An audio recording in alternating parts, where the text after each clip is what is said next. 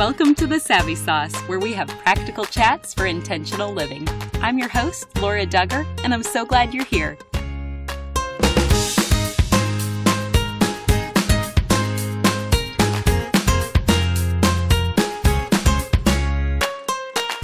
Leman Property Management Company has the apartment you will be able to call home, with over 1,700 apartment units available in Central Illinois.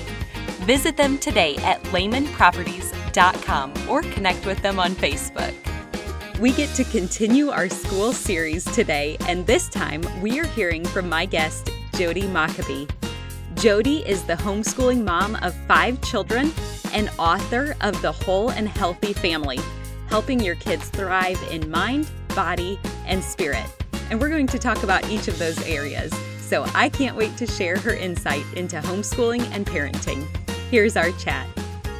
Welcome to The Savvy Sauce, Jodi. Thanks so much for having me, Laura. I'm happy to be here. Well, will you just launch our conversation by sharing your personal testimony? Sure.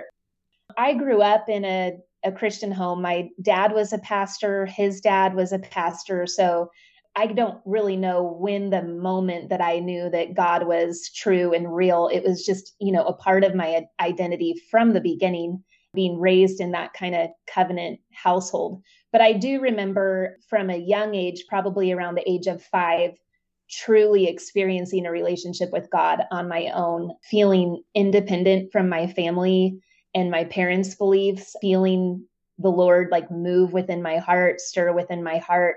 I have some really vivid memories of worship in our own church and the Lord just moving my heart from a young age before, you have that like critical eye that you look through. So you know that it's real and true. I just remember encounters with God very young. And that is when I definitely devoted my life to Him. I grew up in a healthy family spiritually and mentally. My dad got diagnosed with brain cancer when I was 10. That kind of threw our whole family for a loop and was a really difficult time for our family. This is actually, I don't think I've ever shared this on a podcast, but it is part of my testimony. When he found out that he had brain cancer, the tumor was the size of a grapefruit. They didn't think he would make it through. And this is back in 1990. So, the medical treatment wasn't where it is today either. But he fell to his knees. He was diagnosed on Valentine's Day, so February 14th, 1990. And he fell to his knees and he just said, Lord, please give me just 10 more years so I can see my children grow up, so that I can be a dad in their life. And he died 10 years to that day. So if that doesn't tell you that there is a loving God who listens to our prayers, then I don't know what does. So he died on Valentine's Day, 2000. So we did get 10 years extra with him. And, coming so close to death from his perspective, he poured so much into what was important, which was his family. So we just got 10 years of an incredible father and mentor, watching him be an amazing husband. And so I look back, and that was probably my most formative years of just having this incredible mentor in our household. He passed away when I was in college, and I met my husband shortly after that. And my husband and I were not really following the Lord closely when we both met. And so that's another testimony to God's goodness, because it could have gone really bad just because we were both in such a bad place. We were not seeking the Lord. And the fact that, God is sovereign and knew all along that we were to be each other's helpmates, it still blows my mind that we're still married based on who we were when we met. So that's kind of our testimony. As the years have progressed and we've added children and our life has gotten messier, all I can say is that the Lord is faithful and good, and we've been through some really hard things, and the Lord is just so faithful and has managed to just allow us to laugh through a lot of it, So I'm just grateful to be here. There's so much to be grateful for. So I feel like in general, my testimony is just a testimony of gratefulness of God's goodness. Wow. Jodi, thank you so much for sharing that. I mean, I was already struck with tears in my eyes within those first few minutes. And I am so sorry for the loss of your father. That's never easy, regardless of the age. No, it's not. But that, I think from an early age, I just learned that, nothing's wasted. One of my favorite verses, even before he had died, I believe it's 2 Corinthians 1:1-3. And it talks about the God of comfort and how God comforts us so that we can comfort others. And I didn't know how substantial that verse would be in my life until we've encountered really difficult things. And to me, just nothing is a true loss because he uses it to comfort others in the kingdom. There's so many topics that are really awkward for us to handle as believers, on how do you say or how do you respond to things. But I just think nothing's fully lost. It's all to gain in one way or another. And so, yes, it was horrible, sad. It's still really sad to know that my dad never knew my kids and my kids never knew my dad. But it's all for God's glory in one way or another. So thank you. That's a really long response to you. No, sorry. No, this is wonderful. And really, we're just getting a glimpse into the rich spiritual heritage that you had, even these men in your life, going back to your grandfather even. There's a story that you share in your book. Can you tell us what he taught you about kingdom economy? Yes, absolutely. So my grandparents were really wonderful, powerful people for the Lord's kingdom, probably the most selfless people that you would ever know. They fostered hundreds of kids, adopted kids, just heavily active in the kingdom. They never lived extravagantly. The idea of the quote unquote American dream just disgusted my grandpa, the white picket fence and the big house and the 2 kids and all that. That's his opinion. But they lived a true life with that. They lived very modestly. They had a small income, but gave away everything. And there were many situations where they, tried to give to us or did give to us. And we were just so humbled by it, knowing that they made less money than we did. And so I share a story in the book about how twice throughout my grandfather's life, the IRS had to audit him because the numbers didn't make sense when he put in his taxes. And it always showed that they gave away more than they made. So, it was an instant red flag for the IRS. And so twice people had to come to their home to go through, and this was when everything was on paper. So to go through kind of their records and things like that. And my grandpa, he's a German engineer, very just methodical, kept great accounts of everything. So it's comical that he got audited because he's so careful, very black and white. There's no manipulating the system on his end. And so twice he got audited, twice the people that were sent to do his auditing went through all of the files and recognized that they did, in fact, give more than they made. And both times these people left saved. My grandparents, just by living their lifestyle, were able to add to God's kingdom just by showing that it is possible to give more than receive. And so that is a part of my spiritual heritage. They will always be a great inspiration for what it's like to be stewards, what it's like to give. That story is just a fun one to share because it seems pretty impossible. Yes. And that the people walked away with their lives changed, knowing Jesus. It's so incredible. And the phrase kingdom economy, I think that has helped teach us that just like our children are not ours. They're here for us to steward for a short amount of time. But that's the same with money. Nothing you make or spend is yours. It's the Lord's money. And it all serves a purpose. And so the kingdom economy, that phrase that they always used was like picturing just this money exchanging hands all for God's glory. You may give, but you'll also be provided for. And they lived so truly to that. They sold their home when they were no longer able to care for it. So they were in their late 80s, maybe early 90s. And they didn't have a retirement or anything like that. Very modest income, and were very careful with their money. And so when they sold their home, they came up with a plan to, you know, live on my cousin's property. And everyone that they had blessed in their lifetime came together and built this in-law quarters on my cousin's property. And just watching all these tradesmen work together, doing it from the goodness of their heart, not charging, you know, all the materials, just this whole community kind of pulled together to build this house for these people. And it wasn't like there was some, you know, traumatic event that brought them all together. It's just pulling from years of experience of being a part of kingdom economy. We tend to fear so much about being provided for, but it's kingdom economy. It all kind of works and floats around. It's got its own currency, in a sense, that the Lord uses. So that's where that phrase kind of came from. Well, in our series so far, it's been fun to hear the best parts of every schooling option. And now I'm eager to also get to hear your perspective as a homeschooling mother of 5. But going back, is that always what you and your husband planned to do for education? Absolutely not. We raised our children in the area that I grew up in. I went to a private Christian school, small little Christian school.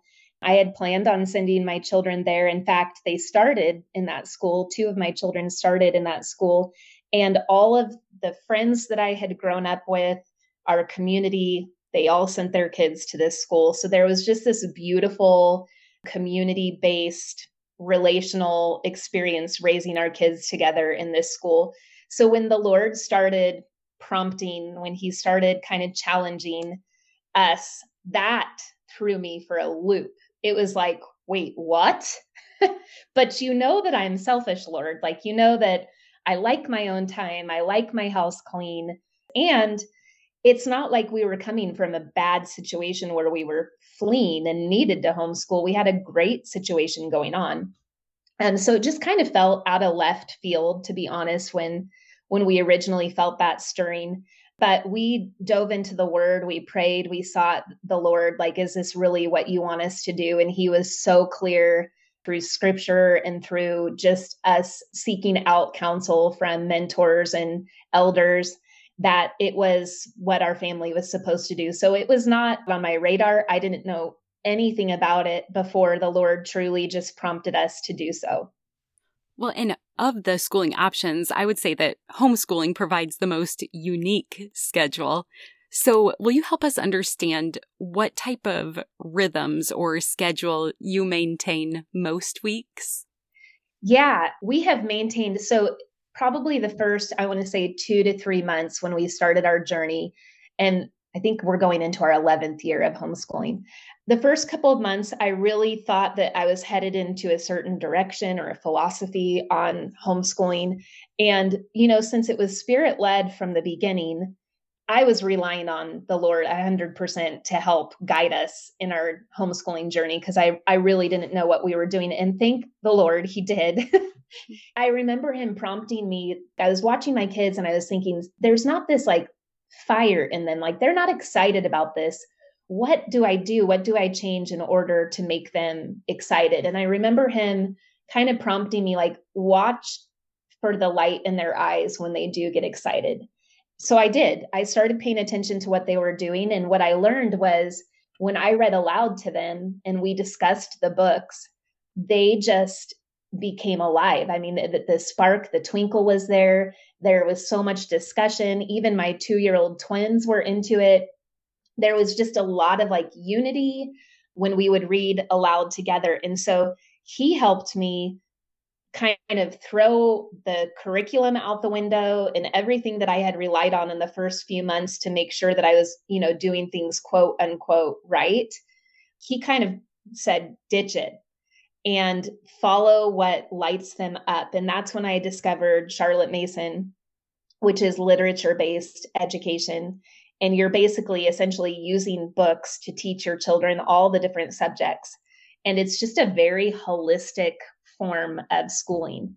So our schedule after those first few months changed to accommodate that type of schooling.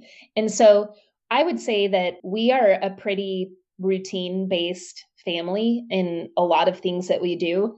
So it seemed kind of natural just to keep that routine going. And so first thing in the morning, we would always get up and run, and we continued to do that and continue to do it now. And then after the kids would run, they would do a little bit of independent work, anything that they didn't necessarily need me for. So that would be, math. And if they were readers, they would read on their own for 45 minutes. They would do their own personal Bible devotional. And so those were all done before breakfast was even made. And we called those our daily disciplines. So those were just daily disciplines that you do on your own, and you're responsible on your own to get them done. And then we would have breakfast. Everyone would kind of make breakfast together. After our breakfast, we would do what I call morning collective. And that is where we gather together. And I read for anywhere from about an hour and a half to 3 hours. And typically it's anywhere from 4 or 5 books to 7 books that I read excerpts from. And it starts with the Bible, and it ends with whatever, I had chosen for that day to end. But all of the different books cover some sort of different subject, so there might be a book on Blaise Pascal, and that kind of covers like the history of science and math. And we might read a book on morals. And so we just had all these different books that we would go through. And what I found too is after morning collective, they would be so inspired by like 1 or 2 of the books that they would go outside and reenact and recreate, what we had just read. And it opened up all of this kind of organic form of play where they're whittling knives and making necklaces and pretending that they're in the Wild West or whatever it was, whatever book we were reading. They were so inspired by that they would kind of recreate it. And then after a few hours of them playing outside, they'd come back in and we would notebook. And that's kind of a process that we created on our own. Notebooking has been out there for a long time, but we really zeroed in on a specific technique of notebooking. And that is where they narrate back a choice on their end, unless I assign it, of a book that we had read that day. And so they narrate back and then they write about it. And they also illustrate. So we have binders and binders filled with these beautiful illustrations, narrations that are watercolored. I'm just so grateful for the Lord. I would have never imagined any of that happening, but it truly has created just the most beautiful educational experience in our household. So that was 10 years ago that we started that, and we're still doing it today. Let's take a quick break to hear a message from our sponsor. With over 1,700 apartment units available throughout Pekin, Peoria, Peoria Heights, Morton, Washington, and Canton, and with every price range covered, you will have plenty of options when you rent through Leman Property Management Company. They have townhomes, duplexes, studios, and garden-style options located in many areas throughout Pekin. In Peoria, a historic downtown location and apartments adjacent to the OSF Medical Center provide excellent choices. Check out their brand new luxury property in Peoria Heights overlooking the boutique shops and fine dining on Prospect. And in Morton, they offer a variety of apartment homes with garages, a hot downtown location, and now a brand new high-end complex near Idlewood Park. They're beautiful, spacious apartments with private garages in a quiet but convenient location await you in Washington. And if you're looking in Canton, don't miss Village Square Apartments. Renters may be excited to learn about their flexible leases, pet-friendly locations, and even mini storage units available in some locations. Leman Property Management Company has a knowledgeable and helpful staff, including several employees with over 30 years working with this reputable company. If you want to become a part of their team, contact them about open office positions. They're also hiring in their maintenance department, so we invite you to find out why so many people have chosen to make a career with them. Check them out on Facebook today or email their friendly staff at leasing@lemanprops.com. You can also stop by their website at lemanproperties.com. That's lemanproperties.com. Check them out and find your place to call home today. If this is a new concept for someone and they're wondering, well, how much time then are you spending preparing for the next day? Or where did you find all of these books to cover all the subjects? How would you respond to some of those practical questions? Yeah, I actually wrote manuals. I wrote a Getting Started manual that covers our personal homeschool philosophy. It is truly a combination of Charlotte Mason, Waldorf, Montessori, classical. I've taken kind of the best of all of those and put them together to suit our family's needs. And then having 5 kids, we live pretty simply. So that just kind of translated into our schooling experience too. Everything's about efficiency for me. So it was kind of, how do we make it the most beautiful and the most efficient? And I learned that through education, you can simplify so much. There's so much extra busy work in public school, Christian school, homeschool even, that is not enriching our children at all. It's just keeping them busy so that we feel like they're learning. But it's just busy work. This is why grammar drives me bananas. At any school, they start grammar maybe 2nd grade, where you learn noun, pronoun, all that stuff. They are still teaching it in college. And the reason why is because the kids forget every single year. Well, why do you think they forget? Because there is zero interest. I don't know anyone who has ever fallen in love with the parts of speech, But somehow we can put together sentences. Somehow we can write emails. Yet they're reteaching this subject over and over and over. And it's because we can't retain it because we're not interested in it. So I just think if you can find where your kids get lit up, focus on that. Of course, they still need to read and write and do math, but you really want to focus on the things that bring light and life into your household because that's what they're going to retain and hold on to. If somebody's looking for help, I do have a website, JodiMockabee.com, that has the Getting Started manual, and it also has the notebooking manual, and it will walk you through schedules, an answer to simplifying your homeschool. So that's out there. I'm not trying to sell anything, but if people are interested in finding out kind of how we simplified our schooling and made it beautiful and somehow managed to learn through all of that, then you can kind of check that out. We will put links in the show notes for today's episode so it makes it easy to access your website. And Jodi, you're such an intentional woman. So can you share more ways that you have set up your life in such a way that your entire family pursues wholeness? Yes. First, I probably should give a little disclaimer that I don't think it's ever natural for any member of our family to pursue wholeness. I think our sinful tendencies will always drive us to make more selfish decisions. So I wouldn't say currently that any of my kids naturally are pursuing wholeness. So at this moment, I have a 17-year-old, 15-year-old, 13-year-old, and 2 11-year-olds. And out of the 5, only 2 diligently choose to wake up and run or work out. The other 3, I still have to say, let's do our daily discipline. So that kind of just gives you an idea that we haven't raised this unicorn family that they're all disciplined and pursuing wholeness on their own. It's really about habits and discipline. And probably it goes back to my heritage. We were talking about my grandparents.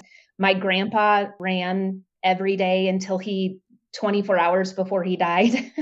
So he was a disciplined person and just showed that just methodical little tiny habits throughout the day add up to something.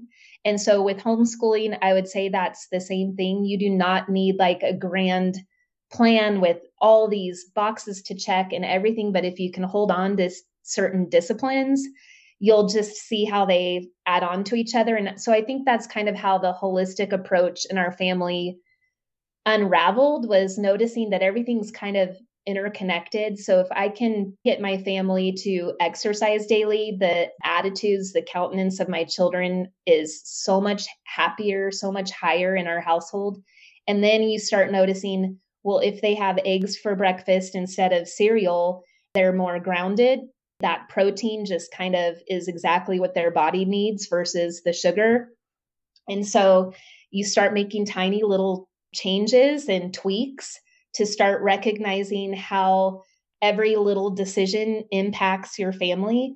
And I think ultimately the end goal is peace. Having 5 children, 5 under 5, it was noisy. There's a lot of needs. I have a son that's on the spectrum, so there was extra needs on his end.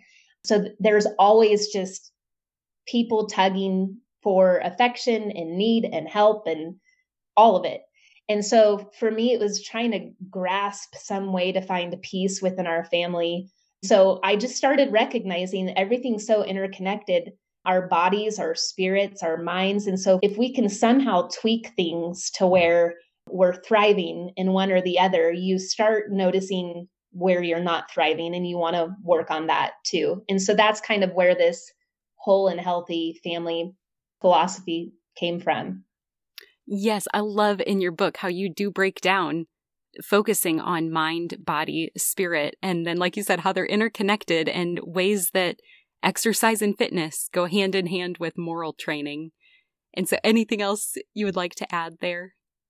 I don't think so. I think it could be really overwhelming to just see the big picture and think like, where do I start there? And to the mom that kind of knows that maybe there needs to be some changes in her household or something, just start with one habit.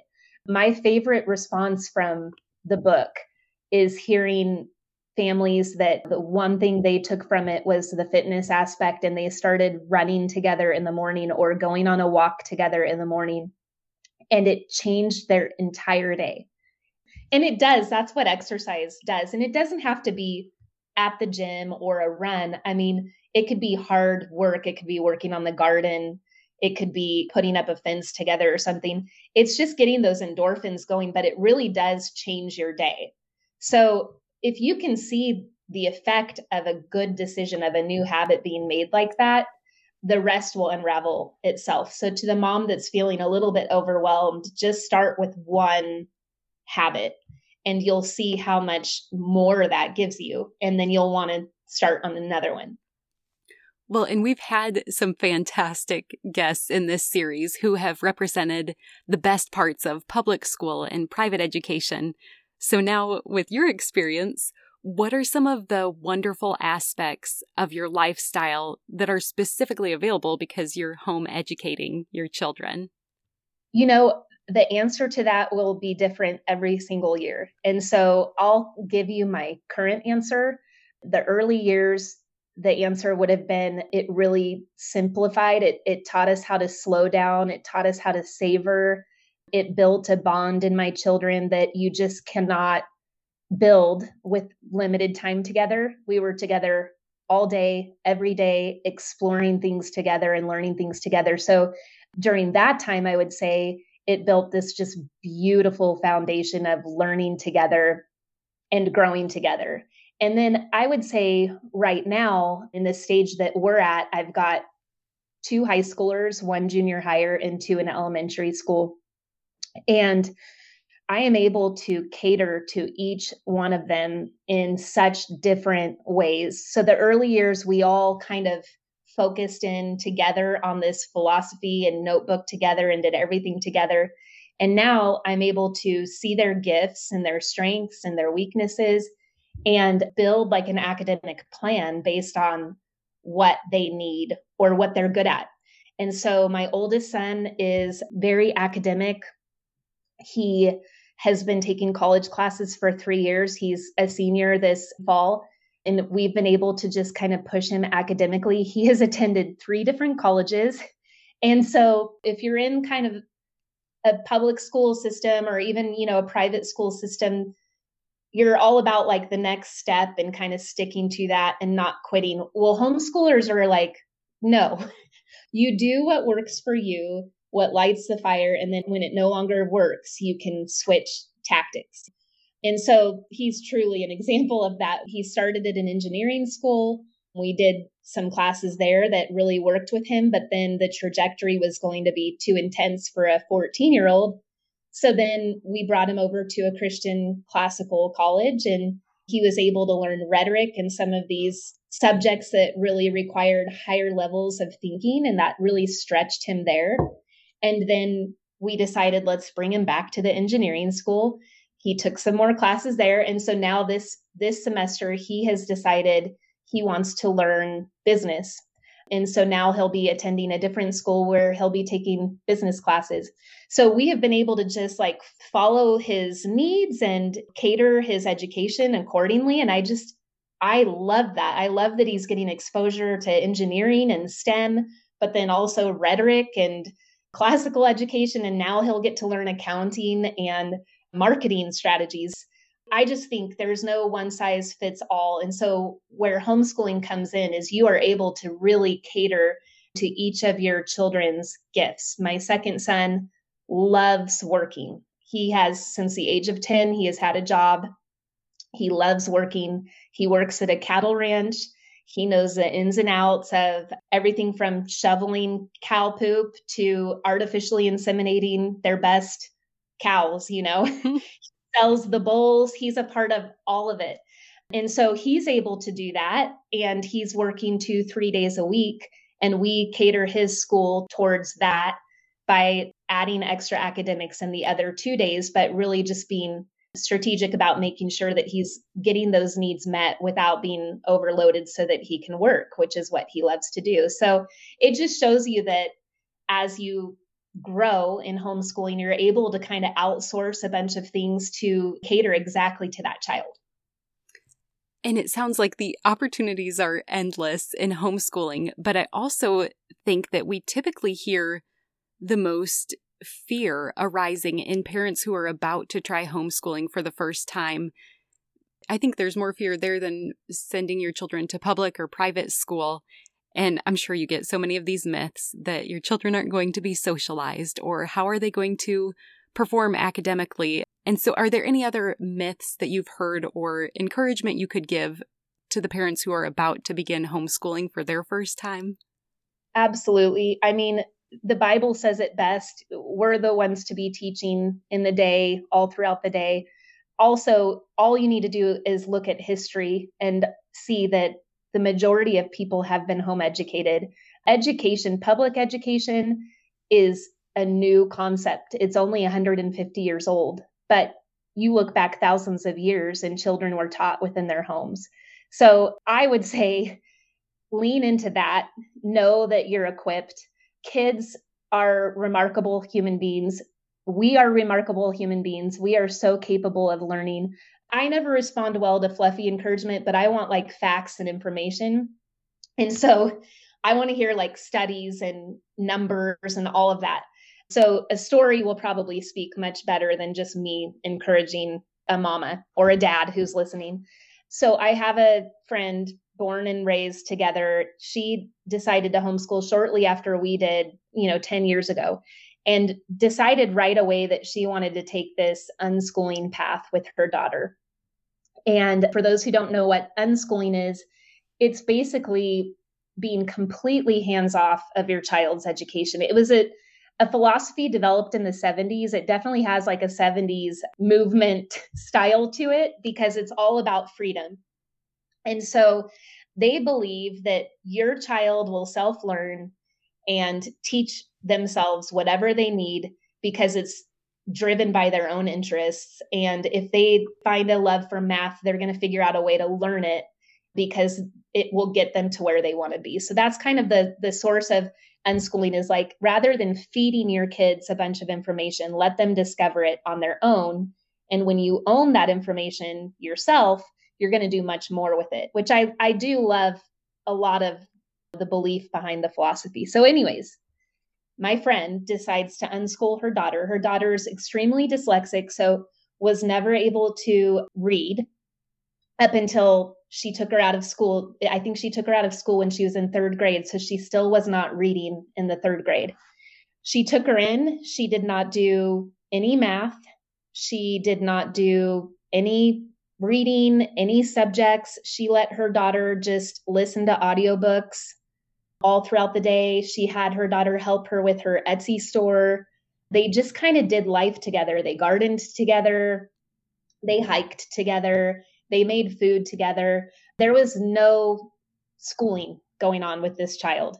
Well, the mom kind of decides that she's ready for her daughter to go back to school in the 8th grade. So between the 3rd grade and the 8th grade, this daughter had zero education. Okay. From what we would consider education, you know, the worksheets and the curriculum and everything like that. And I will say in those years, she's a close friend. So I was able to watch this daughter. This daughter started her own business on Etsy, taught herself multiple skills. Like she taught herself how to sew. She taught herself how to do all these amazing things. Meanwhile, she's listening to like Pride and Prejudice. And I think she even like listened to Anna Karenina when she was 12 or something like that, all on audiobooks. Never really wrote that much. She figured out how to write because she started this Etsy business. She figured out math because of this Etsy business. There was no math curriculum. So she sends her back to 8th grade, and we're all the friends are just like anticipating what is going to happen. And she puts her in this very rigorous school. And we're just like, oh, this poor girl is going to fail and it's going to make homeschooling look bad. You know, that girl made straight A's the entire year. She thrived. And I feel like that's the biggest win ever, because do you know what school is? It's systems. And our brains know how to detect systems very easily.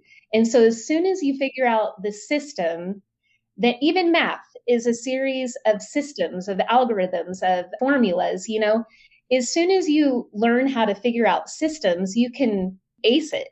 It's just whether or not you want to. And so this girl with no, what we would call education, re-entered the world of education and made straight A's. I mean, she got better grades than the kids that had been there since kindergarten. So I just think that's a true testimony of we are created to adapt so quickly to whatever environment that we're in. For those people that think your kid is going to be behind or whatever, they might, but they'll catch up very quickly. It's just part of like the human brain. So I wouldn't be too worried about it. I talked earlier about formal grammar. We've never done formal grammar in our household. My kids don't know what an adjective is, but my son has been able to go through multiple English classes. I ran into one of his professors, and I didn't know her, but she saw him and recognized him. And she came over to me and she said, he has written a paper that I will never forget. I want to tell you that he's an amazing writer. And I just thought, good thing I didn't waste my time on grammar and take that love of the written word away from him. So I don't know. There's a lot to be said on this subject, but I would just say, let's reinvent what you think education is. And it truly is just about learning. It's not about learning facts or information or systems or anything like that. It's just about learning and walking through life and learning new skills and a lot of problem solving. And I feel like homeschooling has certainly allowed our kids to learn problem solving a lot earlier on, because mom's not there to provide this crazy system for them. They have to figure things out on their own. Have you checked out our library of articles available at thesavvysauce.com? New posts are added multiple times a month related to parenting, intimacy and marriage, personal development, habits, and other topics connected to what we discuss here on The Savvy Sauce. If you sign up to join our email list, you're also going to enjoy little extras delivered straight to your inbox. Our hope is to encourage you to have your own practical chats for intentional living. So these freebies will include things like questions that you can ask on your next date night, safe resources to read to promote enjoyment in your intimacy and marriage, or questions to ask your kids to connect at a more relational level. We hope you check out all the available reads at thesavvysauce.com under the Articles tab. Jodi, before we pressed record, we were talking about how homeschooling and parenting really overlap. So do you have any other practical tips for parenting and homeschooling that you'd like to share? Yeah, I mean, I would say if you can parent, you can homeschool. Homeschooling is just an extension of parenting. It is very relational. It requires habits. And so through habits, that's what we're teaching as parents. And I would feel like if you want to encourage yourself or give yourself the tools to succeed with homeschooling, then I would focus on your parenting first. I have a friend who spent an entire year of homeschooling on character development. And so she researched a bunch of different books that would really work on character for her own kids so that they would really be able to figure out how to choose the right decisions, how to respect mom. That year was not wasted. It set a foundation for the rest of her schooling journey because they worked so much on the character of their children during that year. So as far as parenting and homeschooling being, interconnected, I would just encourage you to really focus on your parent-child relationship and understand that that's going to carry itself all the way through, that the relationship is going to be connected to the schooling experience for all of you. I'll never forget, I was really frustrated. This is probably, 5 years ago or something like that, maybe more, that my kids would huff and puff if I asked them to do something like take the trash out or something like that. And I just kept thinking like, oh, these kids are so entitled. When are they going to get gritty? Like, why can't they just like work hard and put their chin down? And, they need more adversity. They need to like live in the inner city and experience hard things. I like went way far, and I'm sure every parent can relate to the overthinking of my kids are doomed because we've created soft children or something like that. But in my quest for the answer of this, I searched books about like creating grit in children, basically. And I came across this book, How Children Succeed. And it totally changed my perspective on creating kids that are headed to success. I thought for sure it would be adversity, having them do hard things, pushing them, all of that. And it came down to two things, attachment and accountability. Children who have healthy attachment and healthy accountability, whether it's a parent or a mentor in their life, go further. And there's these like studies that they have of these inner city kids in Chicago. They did this whole experiment where they brought mentors into their life, and the amount of time that the mentors spent with them. So if the mentor was in their life for 6 months, their socioeconomic status would rise a little bit higher. If the mentor was in their life for a year, their status would rise even higher. They would go from, minimum wage to the next level. And it showed how you can get these kids out of this oppressive system through accountability and attachment. And so he also gives a lot of other examples, but I just thought that is mind blowing. So this whole time we're thinking that we need to give them this and give them that. And really it comes down to the attachment and the accountability. So to break it down from like a parental perspective, it would be relationship and mentorship, discipleship. How are you holding your children accountable when they're little looks more like consistency and discipline, where now we're in these teenage years, it looks a lot like conversations and praying for natural consequences. Having teens, I don't think it works out well when you have a bunch of rules and you discipline your teens. It just makes sneaky kids, in my opinion. By the time that they're teens, you want that relationship built so that it's all built on trust and conversation. And so you can talk about sex, you can talk about social media, you can talk about alcohol and drugs and all the things that they're being faced with or that they see their friends doing or any of that. And it's just an open conversation. And so you have that accountability there. So the early years, you work on all of that attachment so that then the accountability is very relational. So I don't know if that makes sense, but I would say that's kind of how parenting and homeschooling is interconnected. It's so good. And then even bringing it down to some themes also that you've spoken throughout this time together, just about reading and outdoor play. Is there anything practical you would want to leave us with on those two topics? Absolutely. I think creating your home environment is really important if you choose homeschooling, even if you don't. I know some families that don't homeschool, but you would walk into their home and they have this like healthy learning environment. They have instruments out, they have baskets of books laying around, high quality art supplies for their kids to dabble with. I call that strewing. And so creating this environment where you can leave things out for your children to discover on their own versus you just, feeding it to them.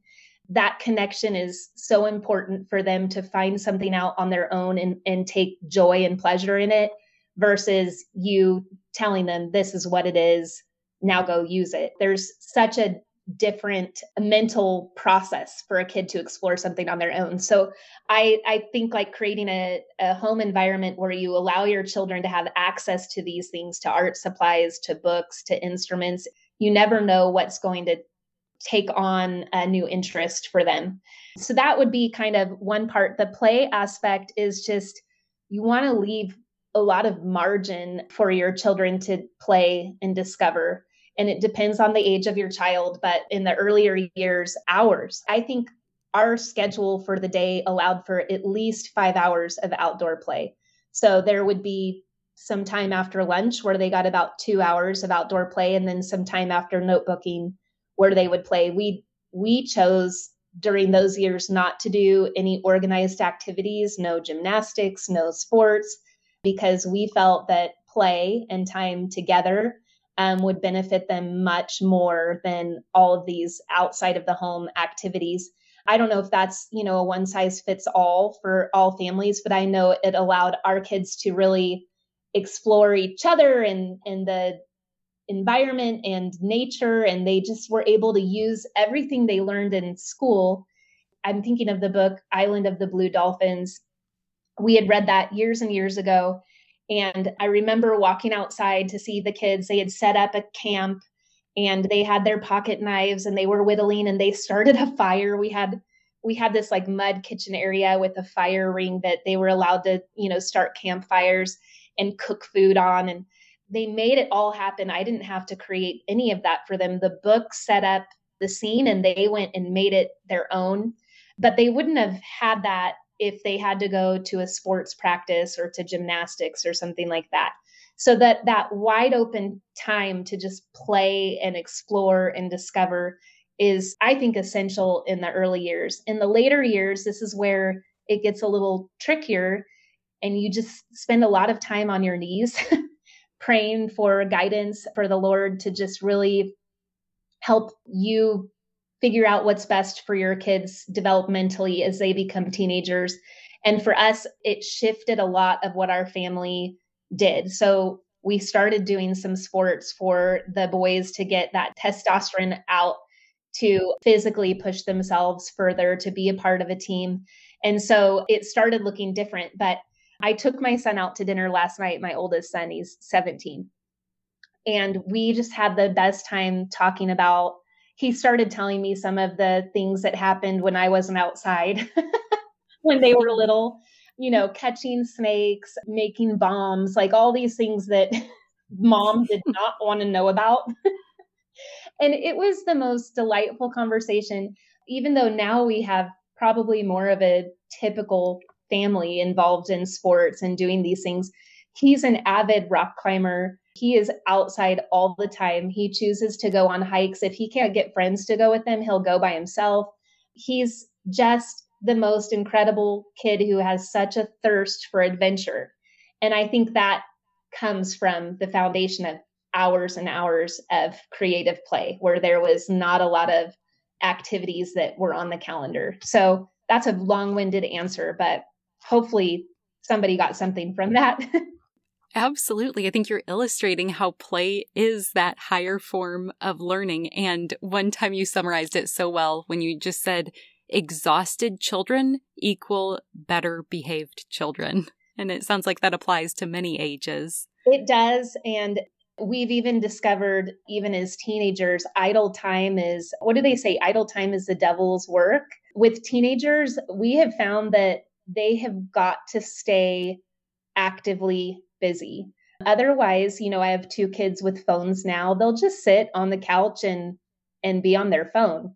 They need to be busy. They need to be working. They need to be hiking. They need to be involved in things. Keeping them busy and physically tired makes them sleep well at night. They're not up all night on phones or video games or whatever. It all has a purpose. And starting young just sets you on the trajectory to making those choices and letting them see that when they're older. And one of my boys took on a second job because he just realized, I have too much free time. Like, I'm not getting as many hours as I wanted in this one job. So I'm going to take on another job because I don't want to sit around and be bored all day. So it's just fun to watch them figure that out on their own, that they need to be more active so that they sleep well and wake up and do the same thing the next day. That's so fascinating to see that pattern too, and that wisdom in leaving margin when they're younger to be active. And yet that turns into filling it wisely as they progress toward adulthood.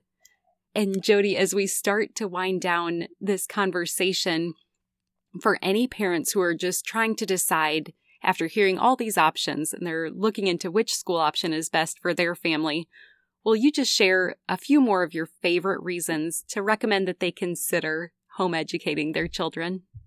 Absolutely. I think first and foremost, probably the time that you have with your children, that beyond academics, you have the ability to disciple your children from such an early age and do it throughout the years and put things into their heart that you wouldn't have the opportunity to do in the small window of time that you get when they're home from school. The other would be the flexibility to go and learn and explore and be more hands-on in life.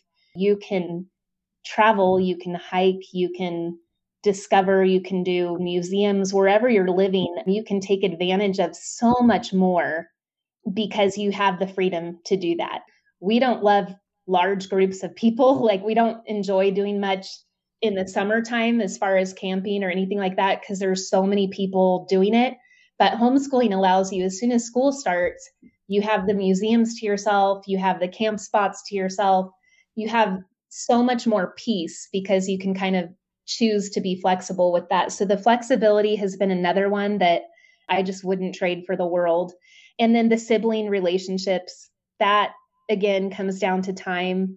And they're spending so much time together and they're building so many memories together. And there is just something really special about learning alongside of each other. I think about what that does, you know, when moms go to conferences together or something like that, essentially they're doing the same thing. They're learning alongside of one another. There's a bonding that happens when you're opening your mind to learning. And so imagine what that does with your children as siblings. That's a lot of just special memories and bonding going on there. So definitely for the sibling relationships. And then the last one I would say is just the content that you are able to share with your children. It is incredible, like how you can bring in morality and character into nearly every book that you read. There are so many lessons to be learned through history and through other people's stories. And so learning together alongside one another and being able to highlight the good and the bad. And that doesn't mean hiding them from tragedy or anything like that. We've studied some really hard topics in our family, but what a privilege for me to be the one that creates the narrative behind that story. I don't want somebody else with their own bias or their own political or moral perspective. I don't want them telling my kids what to think about that. I want to open up the conversation, ask my kids what they think about it. What does the Bible say about it? What does the Lord think about that?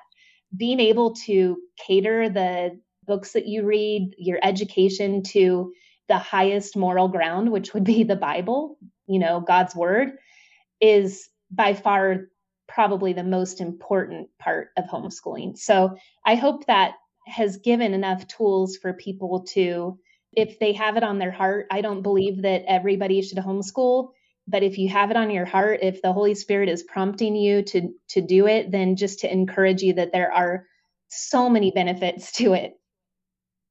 Absolutely. And you have shared so much goodness with us.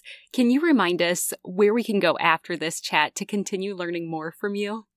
Absolutely. I have my book, The Whole and Healthy Family, and that is not, a homeschooling book. It's more about our story as parents in the early years.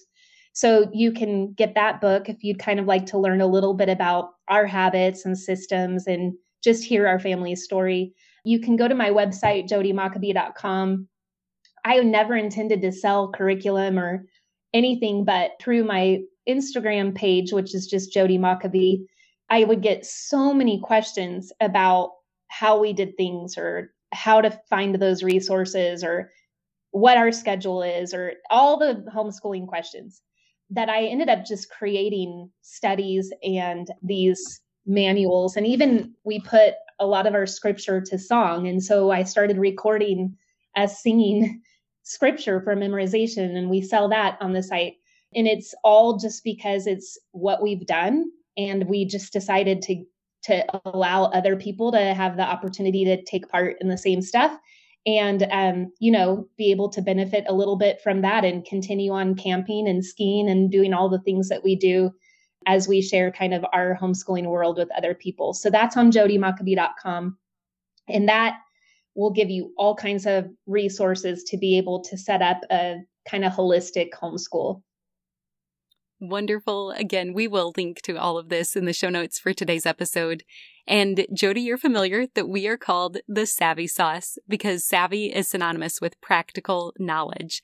And so as my final question for you today, what is your savvy sauce? Okay, so I feel like I, biblically should say reading my Bible. But I hope that just goes without question, that time with the Lord is always a good thing to do and will put your mind in the right spot and your heart in the right spot. But I would say as a family, our getting up in the morning and going on a run, that's probably our savvy sauce. It just shakes all the cobwebs out. It starts our day. Everyone is awake and alert and tired.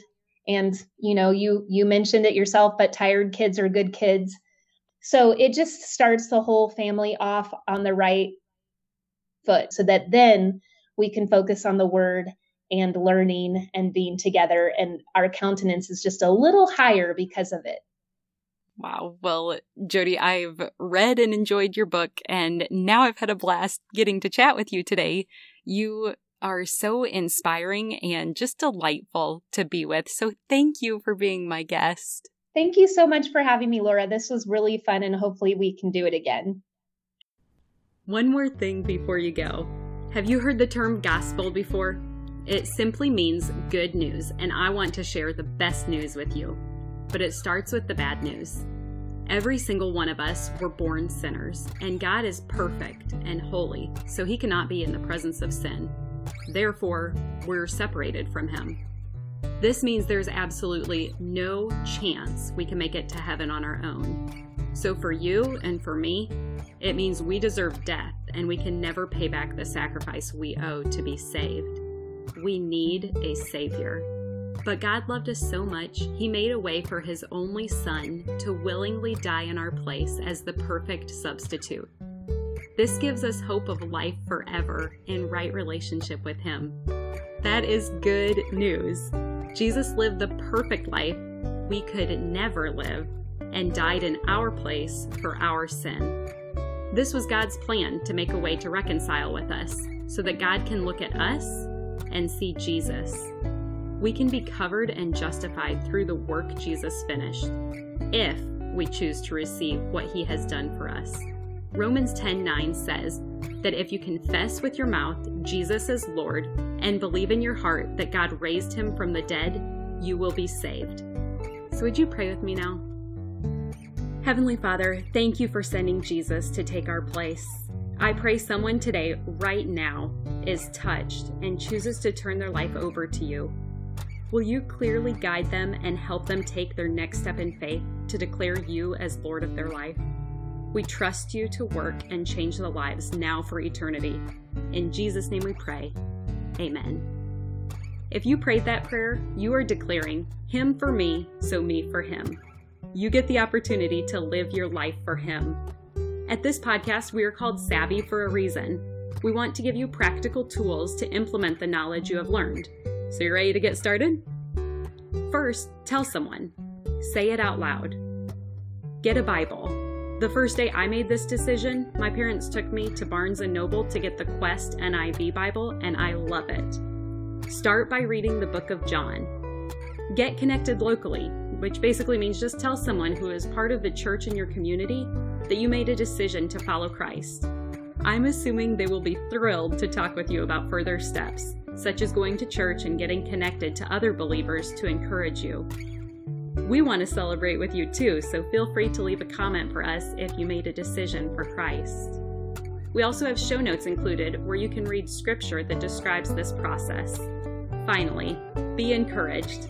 Luke 15:10 says, "In the same way, I tell you, there is rejoicing in the presence of the angels of God over one sinner who repents.